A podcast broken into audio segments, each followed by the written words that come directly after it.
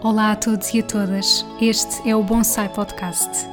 O meu nome é Ana Ruas de Melo e esta é uma das muitas formas que tenho de pensar em voz alta, sozinha ou com pessoas que me inspiram. Sabem quando nos sentimos aconchegados e desligados do mundo exterior? É assim que me sinto quando ouço algo que me inspira e acrescenta valor.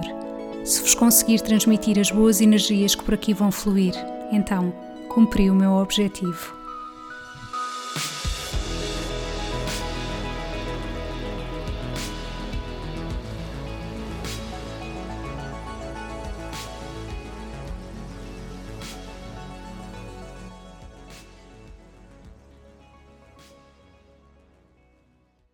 Olá e sejam muito bem-vindos a mais um episódio do Bonsai Podcast. Hoje com uma rúbrica que já há algum tempo que não fazia, que é excertos de livros que me marcaram. E este é um livro que eu acabei de ler muito recentemente e que até publiquei nas redes sociais. Partilhei uma vez num story que se chama Mente Entreaberta, da psicóloga Márcia Arnaud e que foi logo um livro que me cativou imenso porque tem a ver com o pensarmos sobre o, as nossas emoções e das nossas crianças.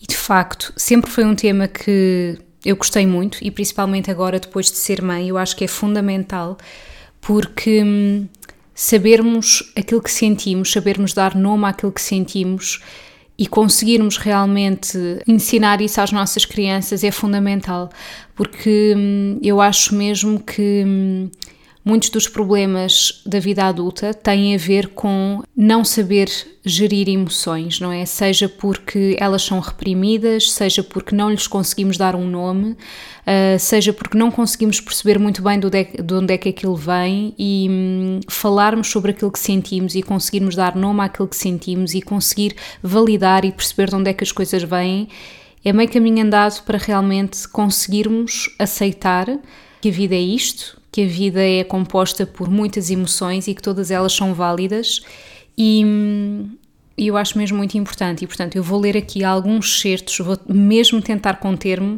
em não ler o livro todo, não é? Que não seria justo, como é óbvio, para a autora.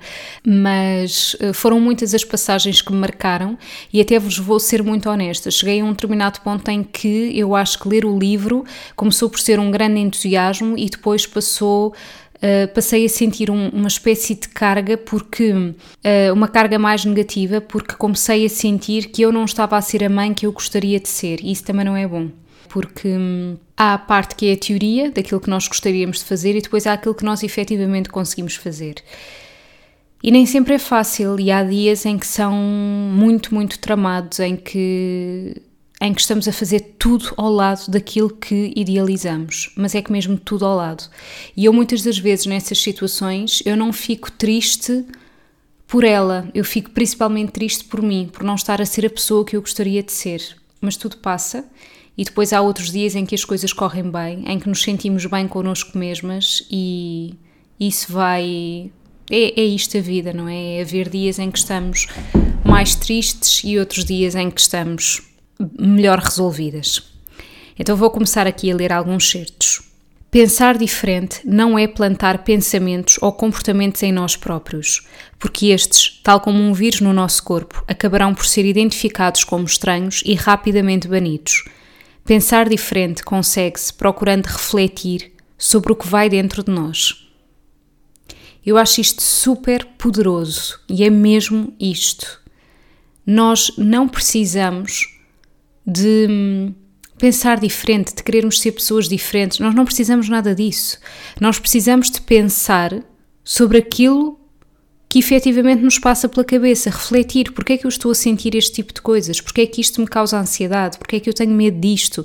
Eu não tenho que simplesmente, isto foi uma luta que eu já tive muito comigo e que agora estou completamente em paz, que é, eu não tenho que deixar de ser uma pessoa ansiosa, eu não tenho que deixar de ser uma pessoa organizada, eu não tenho que deixar de ser uma pessoa que gosta de planear, eu só tenho é que perceber que quando isso me começa a angustiar, eu tenho que pensar de onde é que isso vem, porque é que eu estou a ser assim, quem é que me está a obrigar a ser assim. Mas eu não tenho que ser diferente, porque isso ainda causa mais ansiedade.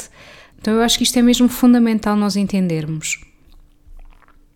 Se uma criança nos perguntasse se conseguiria aprender a escrever sem conhecer todas as letras, o que lhe responderíamos?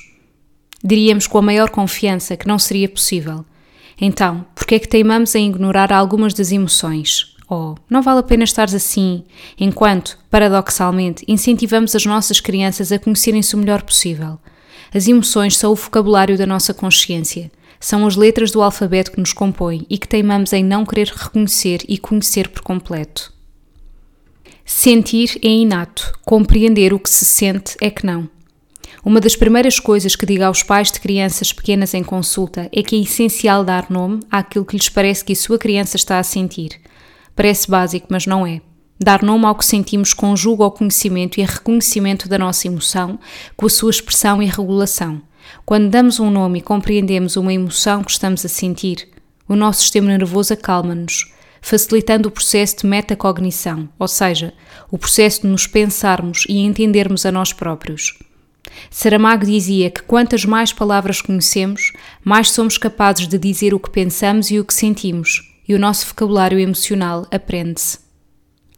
Sabem que isto é uma das coisas que eu também aprendi muito ao ser acompanhada em psicologia. Eu já estive em várias psicólogas e eu lembro-me perfeitamente que numa delas eu às vezes relatava do género: estou triste. E ela aprendeu, ela aprendeu, ela ensinou-me a dar outro nome à tristeza, porque às vezes nós dizemos eu só estou, eu estou triste, mas não é bem triste, é o quê? Pode ser estou preocupada, estou ansiosa, estou expectante, estou frustrada, estou com medo. Há muita coisa, não é? Portanto, quanto mais quanto mais vocabulário emocional eu tiver, mais facilmente eu sei identificar aquilo que eu sinto, porque nós tendemos a pôr tudo no mesmo saco, não é? Ou até mesmo estou feliz, mas há, há um espectro dentro disso. Eu posso estar uh, excitada, eu posso estar uh, entusiasmada, eu posso estar eufórica, eu posso estar. Uh, um, eu, até, a felicidade até pode ser, eu, eu, posso estar em paz, eu posso estar. Um, não é? Então é mesmo muito importante nós conseguirmos ter este leque todo de vocabulário porque isso dá-nos uma paz tão grande de conseguirmos, não, é exatamente, é isto que eu estou a sentir, é isto. E se eu sei o que é que eu estou a sentir, mais facilmente eu consigo lidar com aquilo que eu estou a sentir.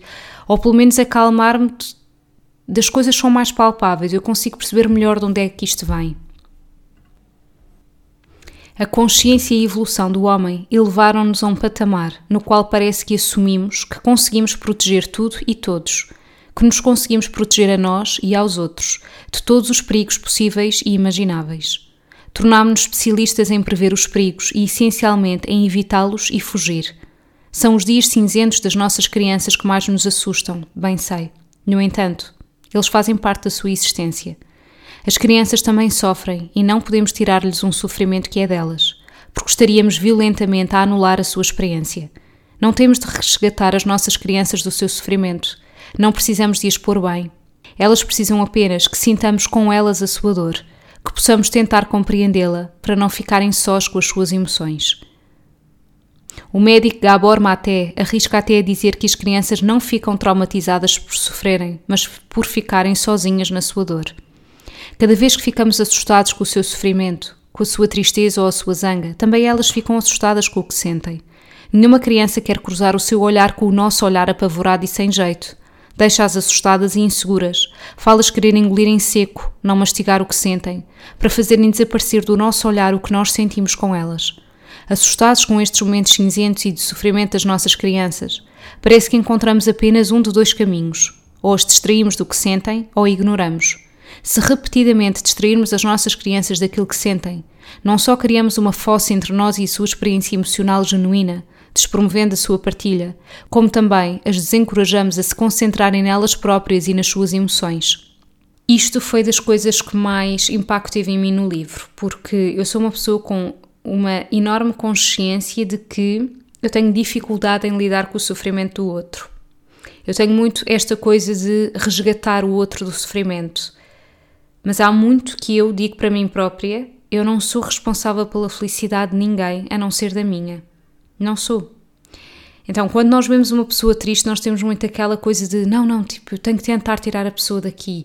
Uh, esta pessoa não pode estar assim, bora, eu vou tentar fazer com que se anime com alguma coisa, vou vou tentar dar-lhe outro ponto de vista, vou. Porque eu não sou tanto aquela pessoa de vá, não fiques assim, sou mesmo eu entendo porque é que ficas assim, mas parece que fico com a dificuldade que a pessoa esteja naquele lugar.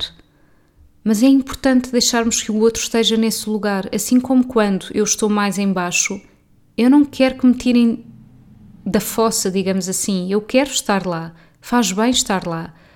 Quantas das vezes não, não faz bem, a pessoa não sente mesmo bem em chorar desalmadamente, mesmo que sinta. Não é caso para tanto, mas apetece-me. E não tem que vir ninguém salvar-me disso. Nós só precisamos que nos deem tempo. E hum, eu tenho plena consciência que uma das minhas maiores dificuldades com a minha filha será exatamente isto de hum, assistir a momentos em que ela esteja triste e não deixar simplesmente que ela esteja triste. Ou seja, deixá-la triste não é deixá-la sozinha na tristeza, não é? Mas eh, a minha dificuldade passará por estar junto com ela nessa tristeza, porque hum, sem ter um ar, sem, sem lhe transmitir uma cara de, de, estar triste não é? Porque depois aqui começa um bocadinho do género, claro, mas eu tenho compaixão, portanto, como é que eu poderei estar uh, com um ar de segurança e pleno perante a tristeza dela? Mas se nós nos pusermos do outro lado, eu tenho perfeita consciência, quando eu se calhar estou mais em baixo, eu não preciso de alguém que esteja a olhar para mim com um ar piedoso e ai sim, eu estou a perceber. Não, e também não preciso de alguém que esteja, vá, não faça, não fixe assim também, que coisa. É ali aquele meio termo em que às vezes é só sentirmos a presença do outro. Esta pessoa está aqui comigo, não me está a pedir nem para que fique alegre, nem está a morrer com a minha dor. Está aqui. E isso ajuda muito, mas é difícil. Somos seres emocionais, temos emoções mais do que aquelas de que temos consciência e vivemos em prol delas. Temos a mania de que as emoções não nos atingem, de que somos seres perfeitamente racionais e capazes de lidar com as nossas emoções na nossa individualidade e privacidade. E quando nos descontrolamos, o que significa apenas o emergir das emoções, quer de valência emocional negativa, quer positiva, ficamos embaraçados e zangados connosco próprios, como se não fosse permitido ou correto viver essas emoções. Damos por nós a fazer um esforço enorme para engolir aquela risada descontrolada, ou por segurar aquela lágrima rebelde, ou até aquele palavrão que simboliza para nós o basta. Damos por nós a diminuir a nossa experiência em prol daquilo que achamos que o outro, e até nós próprios, espera do nosso comportamento ou da carga emocional que achamos que o outro consegue lidar. Damos por nós a pedir desculpa por existirmos na nossa totalidade. E é tão isto. Quando não criamos um plano para as manhãs familiares e soalheiras de um domingo, por exemplo, as nossas crianças não ficam sem opções, não ficam desamparadas no seu vazio, como o nosso talvez. De certo que terão um quarto com uma série de brincadeiras que criativamente conseguirão usar para se entreter. Precisamos urgentemente tentar parar de ocupar as nossas crianças. O tédio é a rampa de lançamento para mudar, para criar. E com isto, se lá está, se há coisas que eu sinto que serão um desafio para mim na maternidade, isto para mim não é. Eu não tenho, eu não tenho qualquer dificuldade, ou melhor, eu não tenho aquela necessidade de estar sempre a estimular a minha filha de bora e agora vamos fazer isto e agora vamos fazer não sei o quê. Não. Eu tantas vezes estou junto dela em silêncio porque às vezes a nossa presença é tudo aquilo que eles precisam. Não é preciso estar a inventar imensos jogos e bora e vamos para aqui e para acolá e vamos sair e. Não tem que ser necessariamente assim. Muito daquilo que nós somos enquanto pais tem a ver também com a experiência que nós tivemos enquanto, enquanto crianças. E eu lembro-me muito bem de ter que lidar muitas das vezes com o tédio, mas muitas vezes mesmo. Eu sou filha única, sempre brinquei muito sozinha e, apesar de ser uma pessoa muito criativa, havia vezes em que eu não sabia o que é que havia de brincar, o que é que havia de fazer. E lembro-me muito bem de às vezes chegar ao pé da minha mãe e dizer: Mãe, eu não sei o que é que é de fazer. E ela faz isto, ah, isso não apetece, e aquilo, também não apetece, e aquilo. E muitas das vezes eu tinha que lidar com essa frustração. E eu não sabia o que é que havia de fazer e era chato. Mas isso foi tão importante. É tão importante nós conseguirmos perceber que há momentos do nosso dia em que efetivamente estamos chateados, isso faz parte. Não temos que estar sempre com coisas para fazer, com uma agenda cheia e com. É isso que, se calhar, agora estou eu a refletir neste momento, me faz ter momentos do meu dia e na minha agenda que não estão preenchidos com nada. Porque eu, enquanto adulta, não tenho a necessidade de ocupar todos os meus buracos da agenda, de ai, agora é isto, eu tenho que ser produtiva e não sei o quê, eu não posso permitir a parar. Não, não, eu permito-me a parar. Eu permito-me a, a não estar a fazer absolutamente nada. E não tenho qualquer vergonha em dizê-lo. Eu não tenho vergonha em dizer que tenho momentos do meu dia em que eu não tenho efetivamente nada para fazer, porque é esse nada que me permite criar coisas. É no meio desse nada que eu, permito, que eu consigo ter ideias para partilhar, que eu consigo, por exemplo, estar a gravar este podcast de forma espontânea e posso dizer: Mas isto não tem nada a ver com a minha profissão. Mas é que a minha profissão é, acima de tudo, no meu entender, pela forma como eu sou nutricionista, levar o outro a pensar então, todas estas coisas de aquilo que nós sentimos, de validarmos as nossas emoções, de dar nomes às coisas, isto está também relacionado com a forma como nos alimentamos, com a forma como nós vivemos. Claro que sim. Se nós formos a pensar bem, isto tem a ver com a forma como nós comemos. Porque é exatamente por eu não saber dar nome àquilo que eu sinto e por eu não saber lidar com aquilo que eu sinto que eu vou comer. Porque é uma forma de distração, porque eu não sei lidar com o tédio, eu não sei lidar com a frustração. Então isto está relacionado. E então eu ter espaço e ter tempo para conseguir gravar este podcast, ter tido tempo para estar a ler este livro, também é importante na minha profissão. E também é importante eu partilhar esta mensagem com quem me ouve. E, bem a propósito daquilo que eu acabei de dizer de estar em silêncio junto da minha filha, passo a ler esta, este excerto. Cada vez que nos afligimos com os silêncios das nossas crianças, estamos a passar-lhes a mensagem errada, quase como se as proibíssemos de estar em silêncio, isto é, como se as proibíssemos de pensar, porque isso incomoda-nos e assusta-nos. Para a maioria dos adultos, a solidão e o silêncio são difíceis. Sendo incapazes de suportar o silêncio em nós próprios, mostramos-nos também incapazes de o respeitar nas nossas crianças. É importante que a criança entenda que a comunicação não é só falar. Estar calado também é comunicar. Quando dizemos que não gostamos de ver as nossas crianças chorar, estamos, na verdade, a dizer que não gostamos delas quando choram. Que não gostamos dessa parte sua que vem de um lugar de vulnerabilidade, de tristeza ou até de raiva. E dentro das nossas crianças, o que se passa? Quando os seus olhos começam a reluzir e prestes a transbordar como uma garrafa que se enche um chafariz, sabem que em breve a primeira lágrima ousará derramar-se pela sua face. Nesse momento, todo o seu corpo se contrai. Em vez de lhes sair um peso de cima, cai um novo, o da vergonha. Procuram enrolar-se à procura de um lugar para se esconderem de si, de nós e dos outros, porque não toleram que estes passem com o olhar e vejam a sua vulnerabilidade, que sentem que não será acolhida. A vergonha é o sabor metálico que lhes fica na boca. A vergonha traduz uma necessidade não satisfeita, não uma necessidade sua, mas uma necessidade nossa.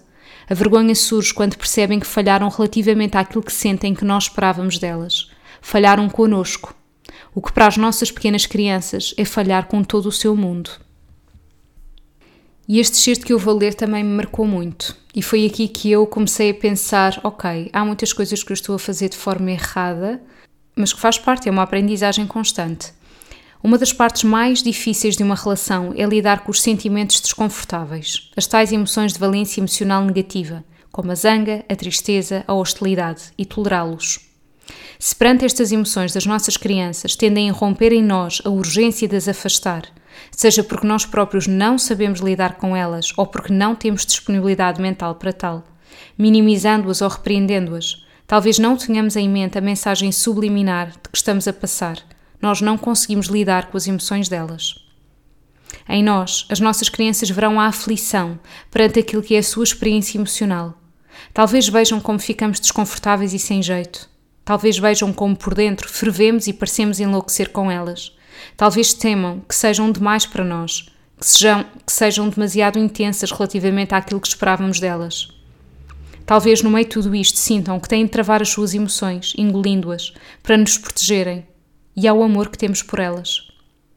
E isto vai bater muito com aquilo que eu falei há pouco, não é? Que é, vamos imaginar que nós choramos perante uma pessoa e que sentimos que essa pessoa está visivelmente desconfortável com o nosso choro. Nós não nos vamos sentir confortáveis a chorar junto daquela pessoa, não é? E portanto, é mais do que natural que um pai, uma mãe, um cuidador, quando vê o seu filho a chorar ou a criança de quem tem a cargo a chorar, não se vá sentir confortável com isso, não é? Isto é, é empatia. E eu acho que isto é um trabalho mesmo muito difícil, este de nós deixarmos que o nosso filho chore. Uh, quando eu digo deixar, não é deixar sozinho. Eu sinto que me estou um bocado a repetir, mas eu acho que isto é mesmo um tema importante para ser falado. Uh, não, é de, não é deixar chorar sozinho, mas, por exemplo, já aconteceu muitas das vezes, eu agora janto com a Mariana, jantamos as duas ao mesmo tempo, e já aconteceu muitas das vezes, a meio da refeição, ela, ela começa a chorar e eu não consigo perceber o motivo. E obviamente que para mim, sendo o momento da refeição um momento tão importante, aquilo afeta-me por vários motivos. Primeiro, porque ela está a chorar, segundo, porque está a chorar no momento da refeição em que eu estou a comer junto dela e, portanto, fica ali um ambiente desconfortável. Pois a pessoa não sabe muito bem o que é que há de fazer. Será que ela quer acabar a refeição? Será que não quer? Mas e agora como é que eu vou fazer isto? Não a vou tirar da cadeira da refeição quando ainda há imensa comida uh, uh, e eu ainda estou a comer, efetivamente, e também tenho direito a, estar a, ter a minha refeição, não é? Portanto, fica assim, ali um ambiente um bocado complicado. Um, e muitas das vezes aquilo que eu já percebi é que se calhar eu não tenho que entender o motivo pelo qual aquilo está a acontecer. E eu permaneço junto a ela e tento hum, falar com ela e o que é que se está a passar. E, mas lá está, para conseguir transmitir uh, a minha realidade e para mostrar que eu estou longe de ser perfeita, há dias em que eu tenho toda a paciência do mundo e há outros em que eu não tenho. E se alguma mãe ou pai me está a ouvir, é normal não termos paciência. Aliás, eu diria que é muito mais normal não ter do que conseguir ter. Porque há muitas coisas por detrás disto, não é? E eu já partilhei isto nas redes sociais. Há a privação do sono, há os ruídos constantes, quer sejam eles de tristeza, de raiva, de frustração, quer sejam os de alegria. São ruídos à nossa volta que nos tiram o silêncio que nós, se calhar, precisávamos de ter.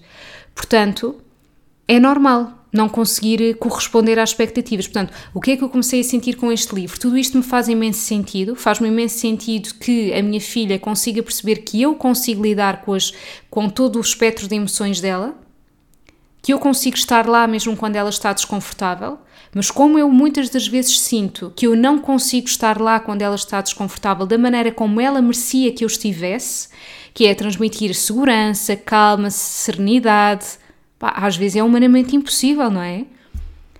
Isto começou-me a afetar e eu comecei a pensar: eu estou a fazer montes de coisas erradas e ela vai reprimir as suas emoções no futuro e ela vai conseguir, ela vai perceber que eu não fico confortável quando ela está a chorar. Mas também é suposto que ela perceba que eu não fico confortável, não é? Mal seria se eu me estivesse a rir ou simplesmente a ignorar e quer lá saber e a minha filha estar a chorar à minha frente. Quer dizer, isto não é uma relação empática, isso é psicopática até, não é? Que é eu não me importar com o sentimento dos outros, principalmente de uma filha. Portanto, estão a perceber a complexidade destes temas? Isto é difícil. É mesmo, e isto é apenas um uma coisinha de nada dentro da maternidade. Uh, há tantas mais coisas para além disto, mas, mas eu gosto de refletir sobre estas coisas, eu acho que é super importante. E a propósito, a autora também escreve isto: é importante estarmos na birra das nossas crianças, mostrar que conseguimos estar lá com ela, mesmo quando ela se sente assim, tão confusa que nem se reconhece a si própria. Se por um lado sairmos, poderia fazê-la sentir-se abandonada, Ficarmos, se não nos sentimos bem e não estando regulados, também não é bom. É importante podermos dar permissão para nos afastarmos um pouco, para nos acalmarmos, se sentirmos essa necessidade, para respeitarmos o que a criança sente. Temos de dar o exemplo e respeitar também aquilo que nós sentimos. E é isto mesmo. E é isto que muitas das vezes eu também faço, que é, eu não estou a conseguir lidar com isto agora, vou-me afastar um pouco. E não há mal nenhum em afastar, porque às vezes nós temos muito aquela coisa de, não, não, eu não posso deixar o meu bebê chorar sozinho, eu não posso... Mas às vezes nós precisamos nos afastar, um bocadinho. Porque senão não vai dar. E é preferível isso do que estarmos junto do nosso filho ou da nossa filha e não estarmos a conseguir lidar com aquilo. Nós somos humanos. Somos um humano a educar outro humano. Portanto, é válido. E por outro lado, depois há aqui este, este certo que é tão apaziguante, que diz: Nenhum filho quer perfeição, apenas a nossa honestidade e humanidade. Eles vão se lembrar mais daquilo que sentiram do que aquilo que fizeram. E se sentem que temos de ser perfeitos, também vão sentir a exigência para o serem. Quando não souber o que fazer, ame. Até os cacos partidos do chão. Isto foi muito tranquilizante para mim ler, que é isto.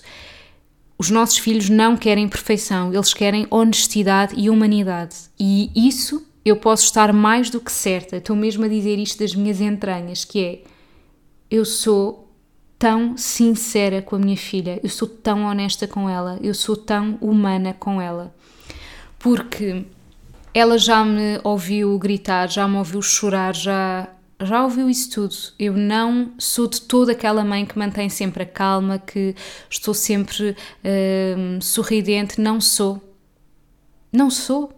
E dificilmente alguma vez irei ser. Mas uma coisa vos posso dizer: sempre que eu erro, e erro muitas vezes, eu peço-lhe sempre desculpa e digo sempre: Filha, isto não tem nada a ver contigo.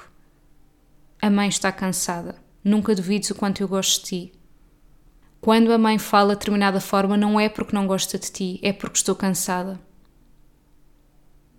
E digo-lhe sempre isto, mesmo que saiba que ela se calhar não vai entender tudo, mas eu sei que ela entende muitas coisas. Ela entende o meu silêncio.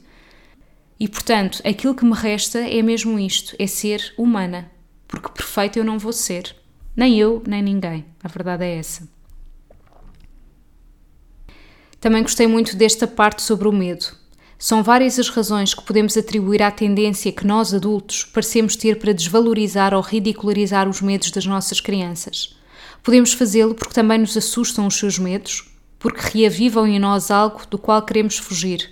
Poderá ser de uma forma inconsciente, uma tentativa de negar a possibilidade de outro, do outro sentir medo, como também a nós foi negado, alimentando um círculo vicioso geracional de desvalorização como também poderá ser porque genuinamente não entendemos esse medo e é exigente para nós tentar percebê-lo naquele momento. Seja qual for a nossa razão, é importante que antes de respondermos às nossas crianças, nos lembremos dos nossos medos, de como nos faziam sentir e de como os outros nos faziam sentir com as suas palavras perante eles.